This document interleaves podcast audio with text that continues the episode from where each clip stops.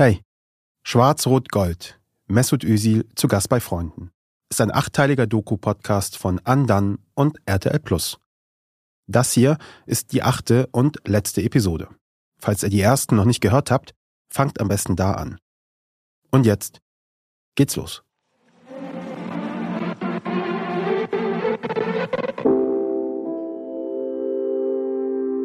Undone. Vor zwei Wochen hat mich ja ein Skorpion gestochen. Was? Wo hat sich ein Skorpion gestochen? Weil ich keine Schuhe anziehe. Ja, da In Antalya. Ein Skorpion, Alter. Sind da viele Skorp Skorpione in Antalya? Dieses Jahr gibt es mehr, mehrere. Ja, da musst du Schuhe anziehen. Ja, da hatte ich Schuhe an. So, und dann durch die Schuhe gestochen. Scheiße. Wir sind in der Türkei. Und derjenige, der von einem Skorpion gestochen worden ist, das ist Serkan, unser Übersetzer.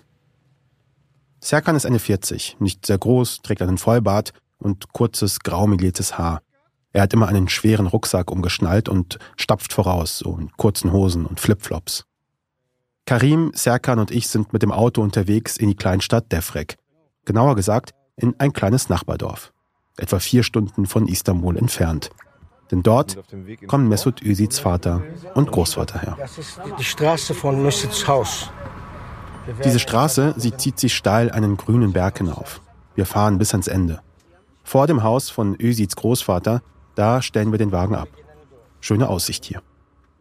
Ein älterer Anwohner steht vor seinem Haus. Er sieht nach dem Rechten und wir kommen ins Gespräch. Okay, his name is Halil. Uh, Mesut Özil is his cousin's grandson. Er heißt Halil und sei der Cousin von Özils Großvater.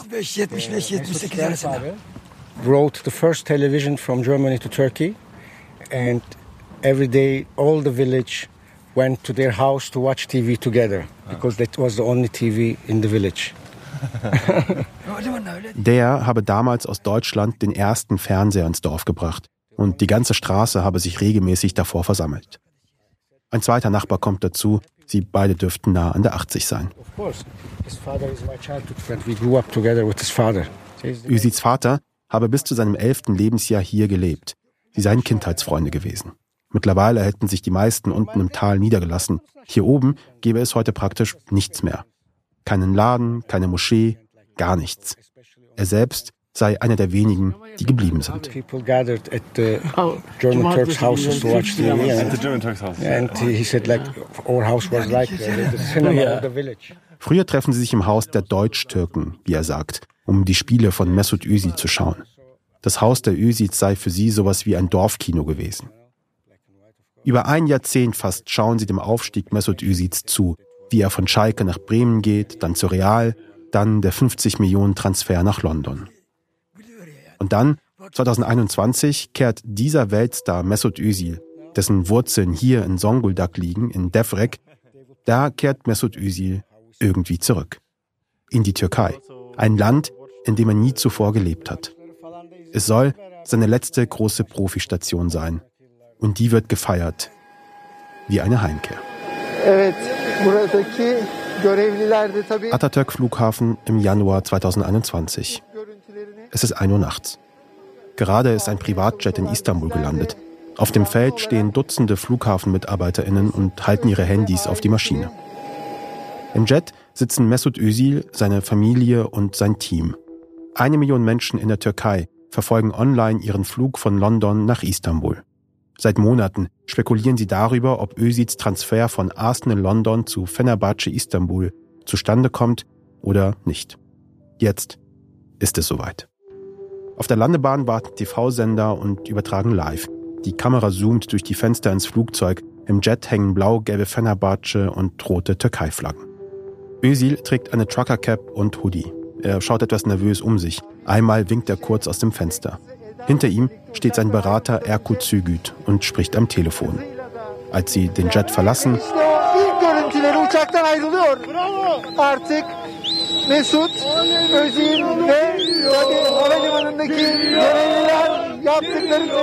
Das Flughafenpersonal jubelt und singt Hier kommt der Fußballkönig. Özil trägt einen Clubschal und eine weiße Bauchtasche um die Schulter.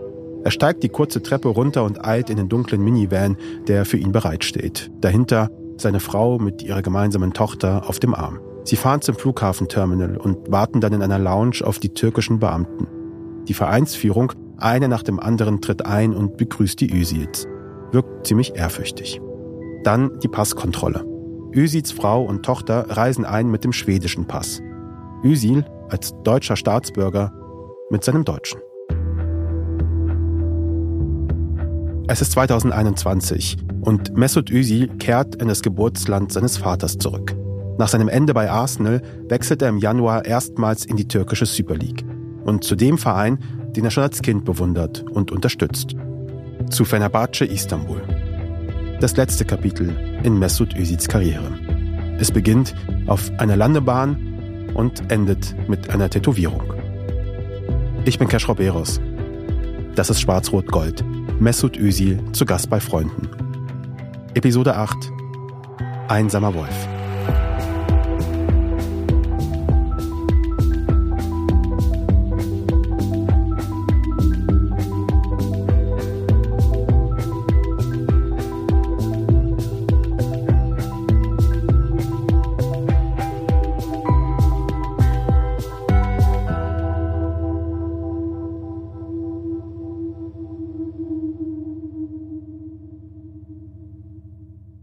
Eine Woche später stellt Fenerbahce Istanbul seinen prominenten Neuzugang dann auch ganz offiziell vor.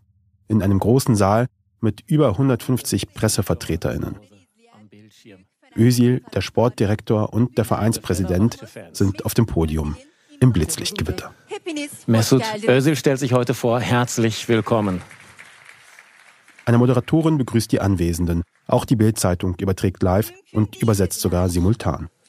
Das geht nicht, hat man gesagt. Unmöglich, haben sie gesagt. Sie haben es nicht geglaubt. Özil wirkt etwas klein auf dem riesigen Podium.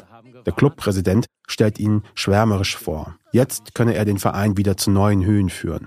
Özils Wechsel wird als Heimkehr für ihn und als Gewinn für den gesamten türkischen Fußball erzählt. Die Welt wird noch einmal von uns gezeigt bekommen, wer Mesut Özil ist.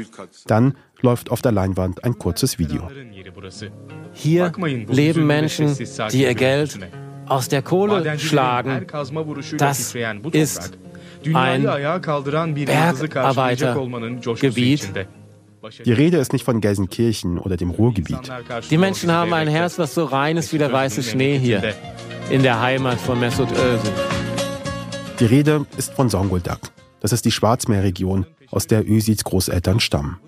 Er hat nie vergessen, dass er Türke ist, dass er Moslem ist, dass er aus Devrek kommt. Und hier sieht man Bei seinen bisherigen Vereinen war Özils Wunschnummer meist die 10. Bei Fenerbahce Istanbul aber wählt er jetzt die 67. 67, das ist das Autokennzeichen für die Region Zonguldak. Mit 32 Jahren unterschreibt Mesut Özil nun bei seinem türkischen Lieblingsverein.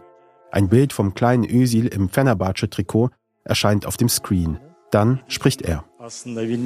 Ich weiß nicht genau, was ich sagen soll, denn ich bin wirklich sehr aufgeregt und ich bin richtig glücklich, ehrlich gesagt. Wie unser Präsident gesagt hat, das war ein Traum für Fenerbahce. Für mich war es eine Fantasie und wir haben das zusammengeführt.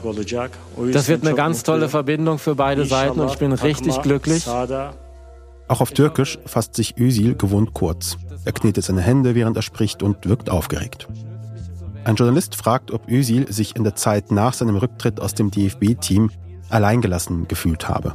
Özil antwortet, dass seine Familie und Freunde immer der größte Rückhalt für ihn gewesen seien. Aber der Clubpräsident korrigiert ihn schnell. Auch die Türkei stand hinter dir, Mesut, nicht nur deine Familie und deine Freunde. Eine Journalistin stellt Özil dann eine Frage nach dem Elefanten im Raum. Sie haben viele Fans in Deutschland. Werden Sie eines Tages in die Bundesliga zurückkehren? Nein. Nein.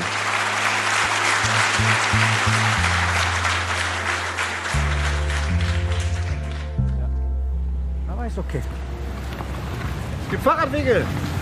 Auch wieder Unterschied zu Kairo. Du willst Kairo keinen Fahrradweg finden. Hier hast du Wege. Fahrradweg. Wie kommst du auf den Plural? Serkan, unser Übersetzer mit dem Skorpionstich, führt Karim und mich durch das Viertel von Fenerbahce im Istanbuler Stadtteil Kadıköy. Vorbei an der großen Vereinsarena, die mitten in einer Wohngegend plötzlich auftaucht. weiter durch verwinkelte Seitenstraßen und an Grünanlagen vorbei bis an die Küste.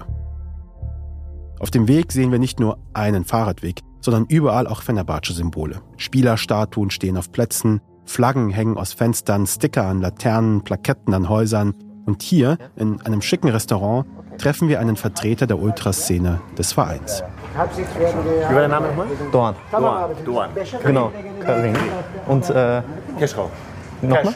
Cash. Cash. Okay. Okay. Karin Cash. Okay. Es ist Dorans erstes Interview. Wir sitzen allein auf einer überdachten Terrasse. Viele Reihen langer Tische, blütenweiße Decken, schwere Stühle. Es ist ein heißer Nachmittag im August. Alle anderen Gäste sind unten am Pool. Hinter ihnen erstreckt sich der Bosporus, also wirklich direkt hinter ihnen. Kann ich sagen, ja, ich gehöre auch zu einer Fußballgruppe hier in der Türkei. Das ist äh, die Gruppe Kill Was ist das übersetzt? Äh, so heißt sie im Englischen, sage ich mal, hat aber auch einen türkischen Namen. Kalbin der Fenerbahce Yaşatanlar. Das heißt so viel wie die Leute halt, die Fenerbahce im Herzen leben. Okay. Genau. Aber okay, die, die, das ist ja eine schöne Formulierung. Genau, die, die andere englische Version ist ist Kill for You. Das ist die freie Übersetzung. Das ist genau. Okay. Ultras, das sind Fans, die es mit ihrer Unterstützung besonders ernst meinen. Sie überlegen sich Choreografien fürs Stadion, verwenden ganz gerne mal Pyrotechnik, fahren auf möglichst viele Auswärtsspiele, stimmen Gesänge ein und wenn es um den Verein geht, setzen sie sich auch mal politisch ein. Das ist in der Türkei nicht viel anders als in Deutschland. Als deutscher Staatsbürger zieht Doğan mit 20 Jahren in die Türkei. Geboren und aufgewachsen ist er in Nordrhein-Westfalen, in Hagen. Und Fenerbahce-Fan sei Doğan schon seit er denken kann. Weil das halt so ein Bezug war zur Heimat. Und, äh, Eigentlich verfolgt er in seiner Jugend nur den türkischen Fußball. Aber mit der Generation Özil kommt bei Doğan und seinen Freunden auch Interesse für die deutschen Vereine in der Bundesliga auf. das waren halt so die Identifikationsfiguren für uns, die wie wir in Deutschland oder in einem fremden Land, sage ich mal, geboren und aufgewachsen sind, aber die gleiche Sprache, wie wir sprechen konnten. Und ähm, das waren halt so Idole für uns. Bei internationalen Turnieren spielt die Türkei in der Regel keine besondere Rolle, sofern sie sich denn überhaupt qualifiziert. Dritter bei der WM 2002 und Halbfinale bei der EM 2008, das sind die größten Erfolge der Verbandsgeschichte. Also unterstützen Doğan und seine Freunde bei den Welt- und Europameisterschaften die deutsche Nationalmannschaft. Wurde. Ich weiß noch genau, als, äh, sei es gestern, die deutsche Nationalmannschaft hat halt Brasilien 7 zu 1 deklassiert im eigenen Land und wurde dann halt Weltmeister. Das war der Mesut, der für die deutsche Nationalmannschaft spielt, der den Adler trägt auf der Brust und den Adler halt dann halt auf dem Pass hat. Fenner, wie der Club auch genannt wird, ist 19-maliger türkischer Fußballmeister. Zum Zeitpunkt von Üsids Wechsel liegt der Club auf Platz 2, nur knapp hinter Stadtrivale Besiktas. Der erste Titel seit 2014 sollte eigentlich nur noch Formsache sein. Von ihm hatten wir auch wirklich sehr große Erwartungen. Üsids Wechsel wird deshalb zu einem kleinen nationalen Ereignis. Also die Türkei war an diesem Abend dann halt sozusagen äh, stillgelegt und der ganze Fokus war dann halt nur bei Mesut Özil. Am 23. Spieltag gibt Özil sein Debüt. In der 77. Minute wird er beim Stand von 0 zu 1 eingewechselt. Sie gewinnen am Ende 1 zu 2 und festigen ihre neue Tabellenführung. Erstes Spiel, erster Sieg für Özil. Fängt ganz gut an. Ich war überglücklich. Warum? Das ist halt ein Junge mit einem türkischen Migrationshintergrund, welcher auch in Deutschland geboren ist und es dann in den Profifußball geschafft hat. Doch es kommt alles anders. In den verbleibenden 18 Spielen kommt Özil noch neun weitere Male zum Einsatz. Nur zwei Spiele bestreitet er über die gesamte Länge und ihm gelingt bloß eine einzige Torvorlage. Fenerbahce fällt in der Tabelle zurück, vergeigt am Saisonende die sicher geglaubte Meisterschaft und wird nur Dritter. Letztendlich ähm, lief es nicht so gut, vielleicht aufgrund des Alters. Vielleicht Auch in der zweiten Saison kommt Özil gerade mal in jeder zweiten Partie zum Einsatz. Jetzt sogar immer häufiger nur als Einwechselspieler. Die Fans sind schwer enttäuscht von Özil. Wenig später überwirft er sich auch noch mit dem Trainer. Özil soll ihn bei seiner Auswechslung auf Deutsch beleidigt und ihm später in der Kabine die Schuhe vor die Füße geworfen haben. Der Verein suspendiert ihn dafür. Und schon im Sommer 2022, also zwei Jahre vor Vertragsende, da löst Fenerbahce Istanbul das Verhältnis mit Mesut Özil wieder auf. Nach gerade einmal 37 Einsätzen. Entgegen seiner Ankündigung, die Karriere bei Fenerbahce zu beenden, wechselt Özil jetzt noch ein letztes Mal. Diesmal innerhalb Istanbuls, zum Erdogan-nahen Verein Istanbul Başakşehir. Başakşehir tweetet zur Verkündung des Wechsels Tarkans Song Sprenge die Fesseln und verlinkt Özil darin. Doch sein Gastspiel währt nur sieben Kurzeinsätze lang. Sportlich ist das alles ziemlich unbedeutend. Und nur wenig später, im März 2023, beendet Mesut Özil seine aktive Karriere. Der Weltmeister hört mit dem Fußball auf.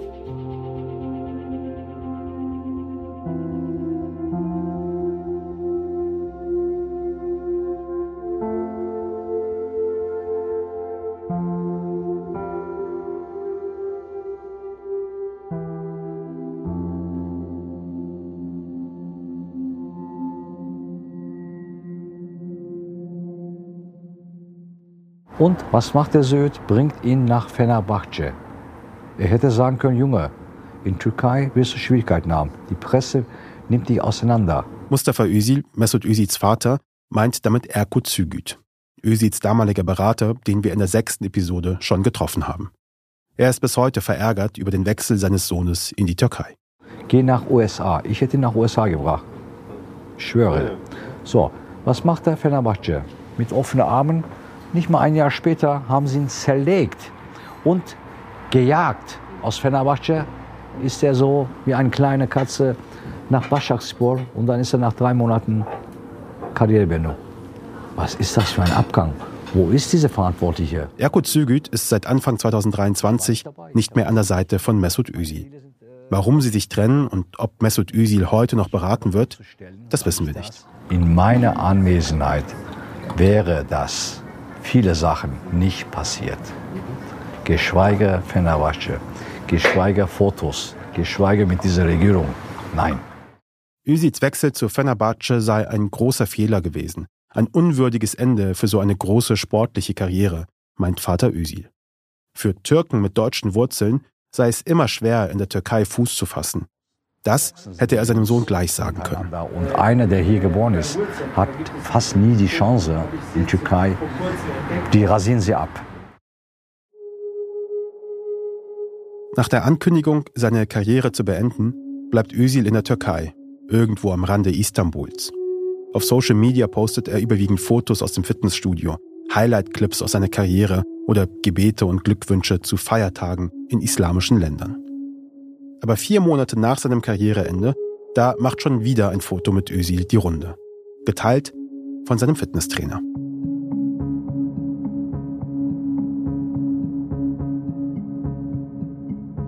Auf dem Foto posieren Özil und sein Coach breit lächelnd für die Kamera.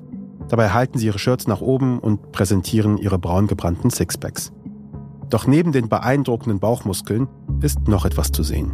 Auf Mesut Özils linker Brust eine große, unübersehbare Tätowierung. Sie zeigt die osmanische Kriegsflagge, also drei Halbmonde. Darunter ein heulender Wolf.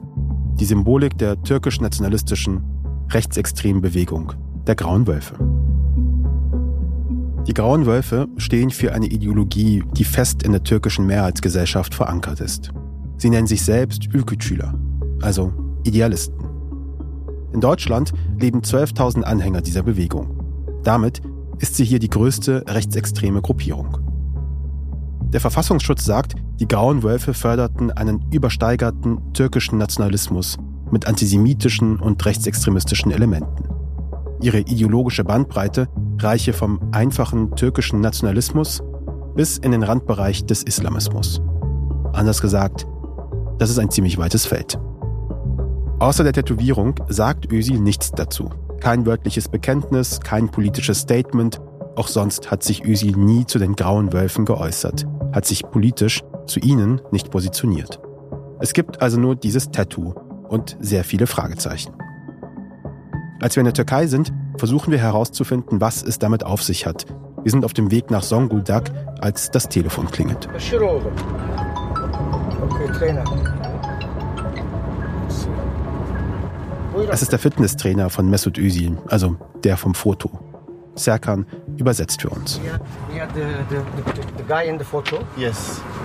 Because he's a friend of a friend and he, he, he's ju he just went to the training with him. Alpa Akshak, so heißt er, sagt, er habe gerade erst wieder mit Özil trainiert. Face to face. Uh, he said he's very, very, very, very sorry because we came a long way. He would like to do it. Und Alpa Akshak hätte wohl auch mit uns gesprochen.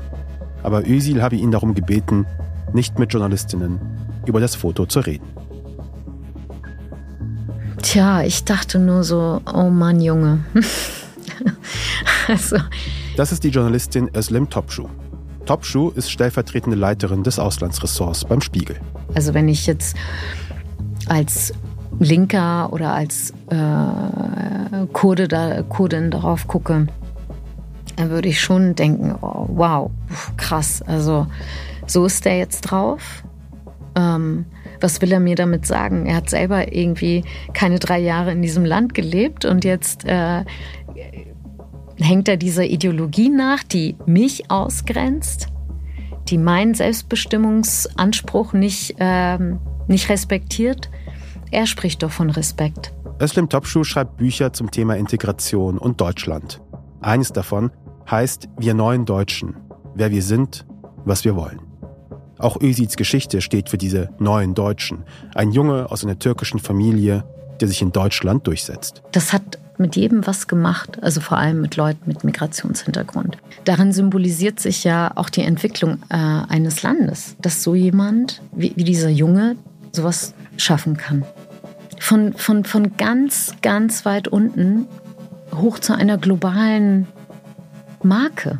Also ich weiß gar nicht mehr, ob man, ob der eine Zeit lang, ob der überhaupt Deutscher war, Türke war, der war irgendwie über diesen ganzen Kategorien von Nationalitäten.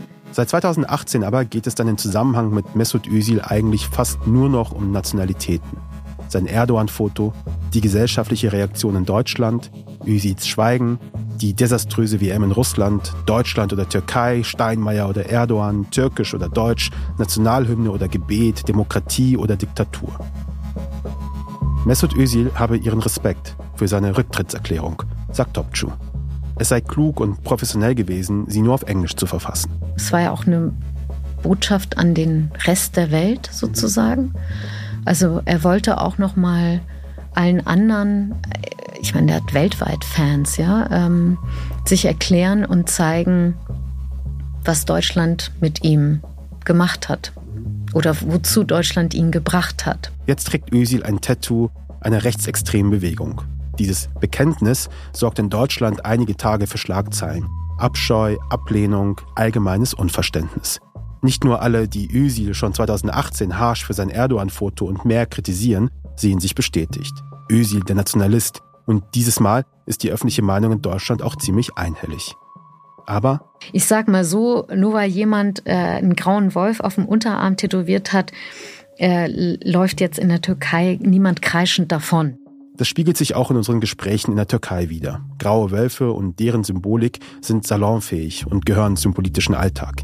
Der Verfassungsschutz sagt, von den mehr als 12.000 grauen Wölfen hier in Deutschland seien etwa 1.500 gewaltbereit und ihnen gehe es nicht um Politik, ihnen gehe es vor allem um die Konfrontation und um Hass gegen Minderheiten.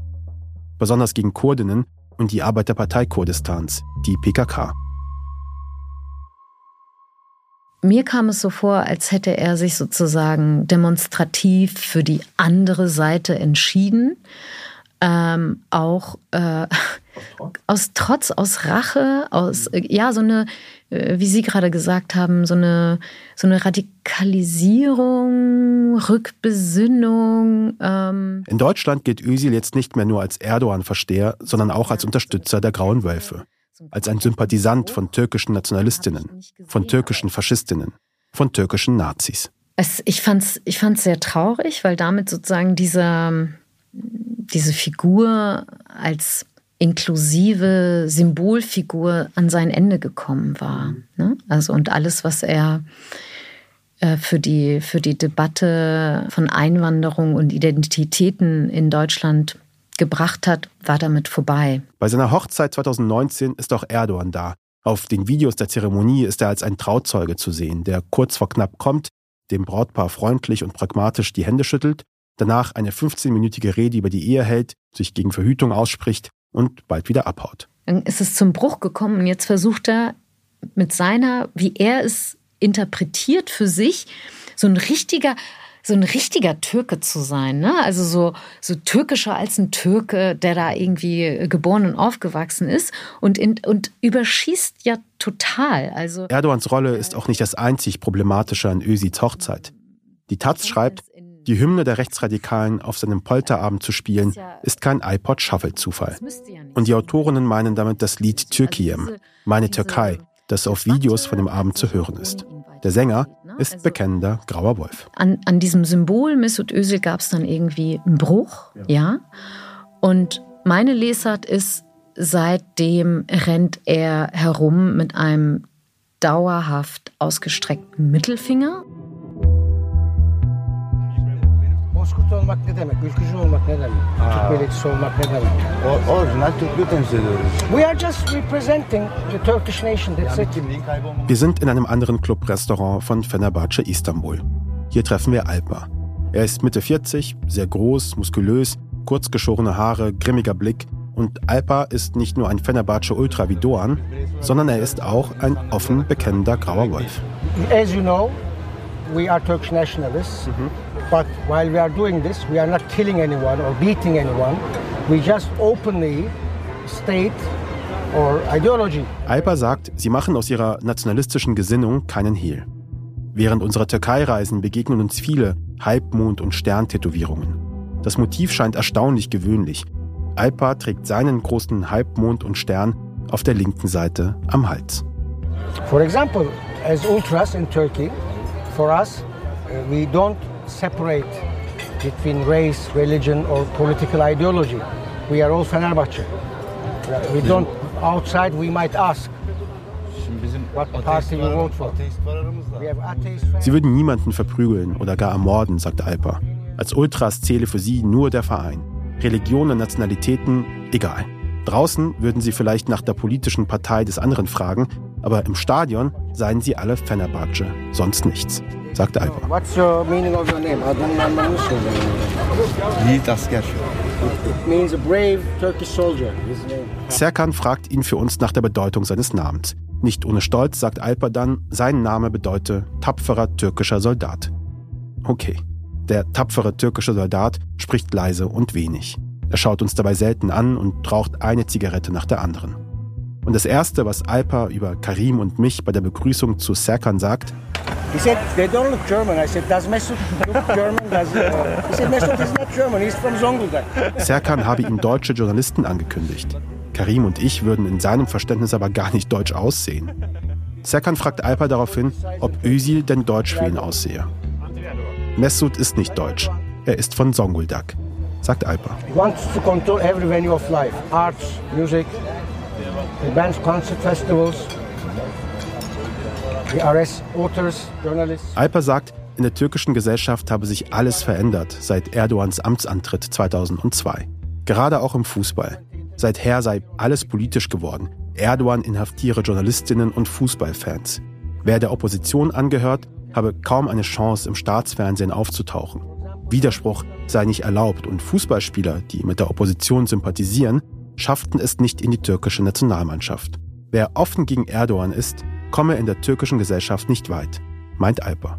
Football is finished in Turkey, he says also it's because of political and financial manipulation. Der Fußball in der Türkei sei am Ende. Korrupt, unterwandert von Erdogan, durchzogen von Politik und voller Finanzskandale. He is the most corrupt politician ever in the world. Erdogan sei ein Wendehals und der korrupteste Politiker des Planeten. Heute aber steht die MHP, der politische Arm der Grauen Wölfe, in einer Koalition mit eben diesem Erdogan.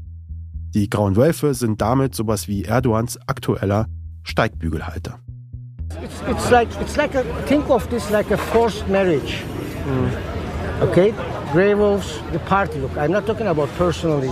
Diese Erdogan-MHP-Koalition, diese sogenannte Volksallianz, sei keine Liebesheirat, sagt Alper. Es sei eher sowas wie eine Zwangsehe. Die Schnittmengen dafür scheinen trotz allem groß genug zu sein. Was hält ein gestandener Fenner-Ultra, ein überzeugter Nationalist und ein offen bekennender grauer Wolf von Özils neuer Tätowierung? Ein Weltstar wie Mesut Özil dürfte eines ihrer populärsten Aushängeschilder sein.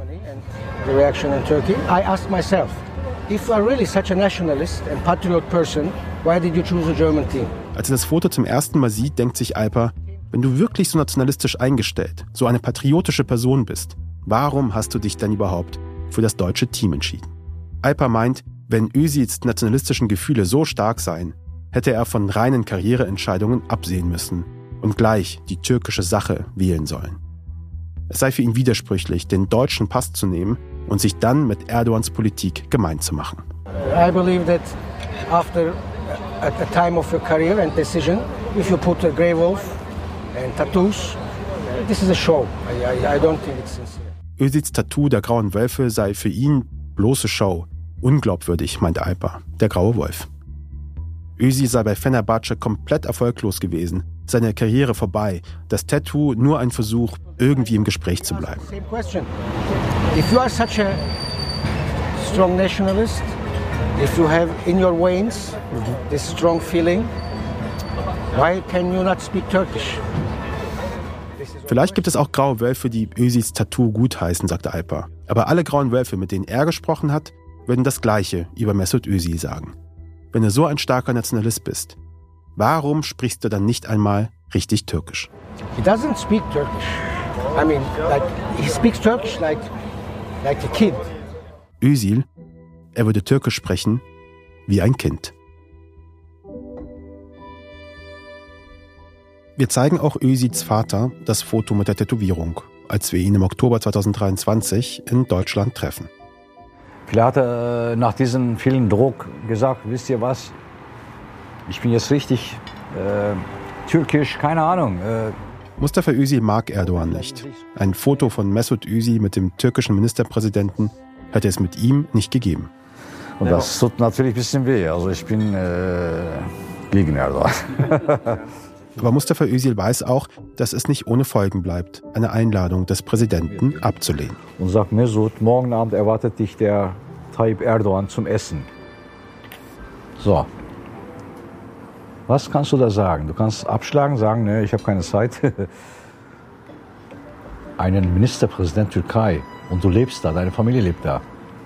Da musst du dreimal überlegen, ne? Wenn der Präsident auf deine Hochzeit will, kommt der Präsident auf deine Hochzeit. Wie soll ich sagen, also bis 2014 war Mesut in meiner Zeit politisch nicht mal von annähernd zusammentreffen mit diesem politischen Hintergrund. Das ist nicht der Mesut. Dann kommen die Leute von außen und sagen, Mesut, komm mal mit dahin, äh, jetzt machen wir ein Treffen. Die Motivation für Erdogan und seine Regierung, sich so häufig mit Özil zu zeigen, liegt für Vater Mustafa Özil auf der Hand. Die nutzen sie gerne aus, bis sie quetschen. Wie ein Schwamm. Drückt man, bis nicht mehr Wasser kommt, dann schmeißt man die weg.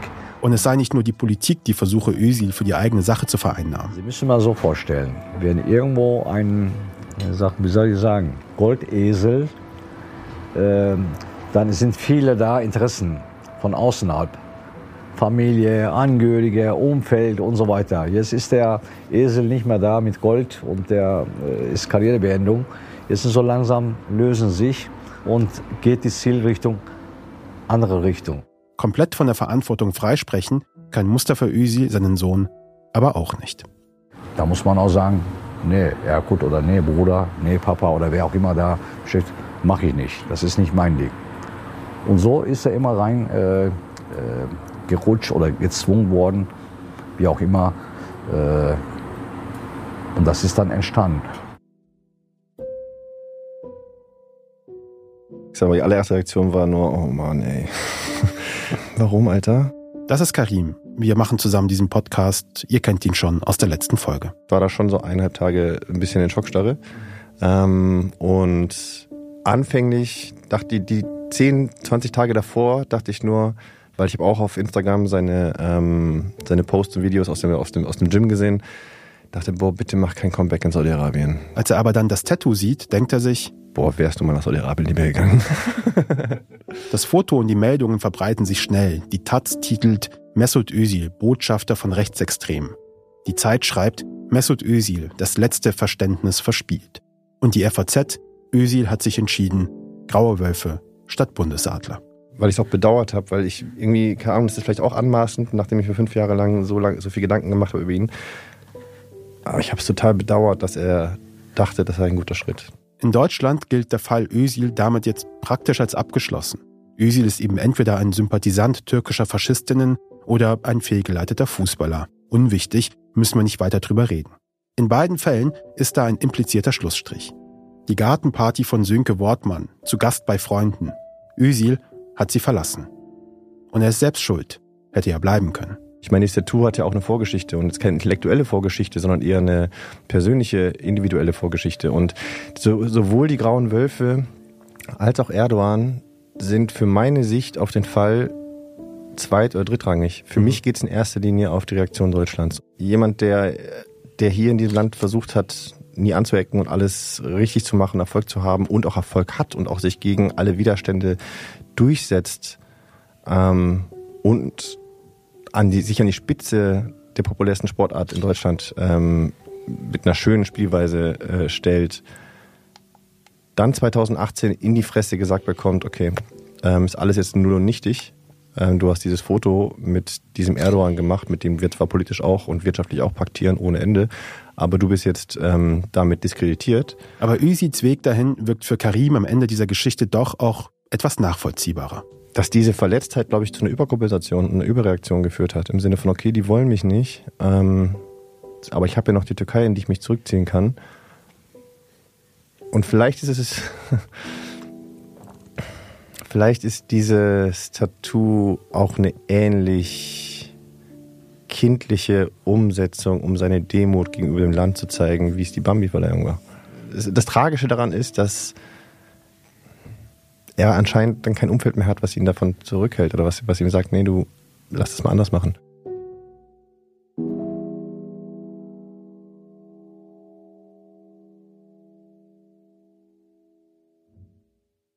Vor vielen Jahren, da war ich noch Schüler. Okay, vor sehr vielen Jahren.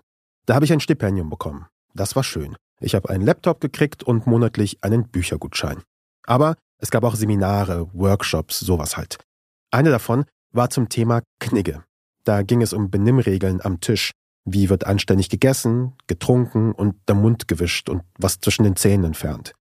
Und ich habe immer gedacht, ich muss das lernen, damit ich hier akzeptiert werde, damit ich hier dazugehöre. Ich habe sogar eine Urkunde bekommen, dafür, dass ich die Knigge-Regeln beherrsche. Aber jetzt kommt der Plot-Twist. Es gibt gar keine Knigge-Regeln. Knigge hat sie nie aufgestellt. Adolf Freiherr von Knigge ist ein Schriftsteller gewesen, ein Soziologe, als es Soziologie noch so gar nicht richtig gegeben hat. Und dieser Freiherr von Knigge hat Ende des 18. Jahrhunderts ein Buch geschrieben. Es heißt Über den Umgang mit Menschen. Es geht darin nicht um Gabel und Messer, nicht um Etikette. Es geht in seinem Buch um den guten Umgang miteinander. Es ist bezeichnend, dass wir unsere Regeln der Etikette nach einem Mann benannt haben, der mit Etikette eigentlich so gar nichts zu tun hatte und dass wir über die Jahre den Umgang miteinander ausgetauscht haben mit Benimmregeln, damit wir zu Tisch nicht zum falschen Besteck greifen. Hm. Wir leben in einer Zeit, in der wir dringend den Originalknigge bräuchten, den über den Umgang miteinander. Denn es ist doch heutzutage so. Wir begegnen einander nicht immer gütig und neugierig und offenherzig. Vor allem denen nicht, die wir als Gäste lesen. Sie sind uns verdächtig, wir misstrauen ihnen, sie kommen hierher und wollen uns unsere Zahnarzttermine nehmen, in unsere Sozialsysteme einfallen. Sie lehnen unsere Lebensweise ab. Das ist schon schlimm genug. Aber diese Ablehnung, sie gilt auch denjenigen, die keine Gäste sind. Diese aussehen wie Messoud, wie ich oder wie Karim, deutsche Staatsbürger. Unsere Dazugehörigkeit wird immer in Frage gestellt, egal wie integriert wir sind. Integration bleibt eine Utopie, ein unerreichbarer Zustand.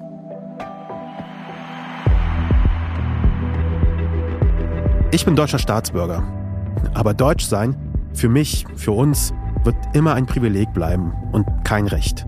Am Ende werden wir, egal was wir erreichen, doch nur zu Gast sein.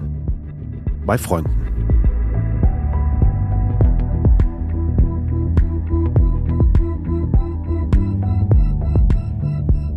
Schwarz-Rot-Gold. Mesut Özil zu Gast bei Freunden. Ist eine Produktion von Andan und RTL Plus. Ich bin Kesh Robeos. Unser Autor ist Karim Khattab. Story Editors Patrick Stegemann und ich. Unser Producer ist Serafin Dinges. Produktionsassistenz Georg Schmidtmann. Fact-Checking von Lisa Konzelmann. Herstellungsleitung Cinzia Friedländer. Mit Originalmusik und Sounddesign von Benjamin Drees. Mix Janik Werner. Musikmastering Juri Wodolaschski. Für RTL Plus Projektmanagement Carlotta Unner. Redaktionsleitung RTL Plus Silvana Katzer. Associate Producerin Marlene Berger. Die Executive Producer sind Keschrau Beros und Patrick Stegemann für Andan und Andrea Zuska und Christian Schalt für RTL Plus.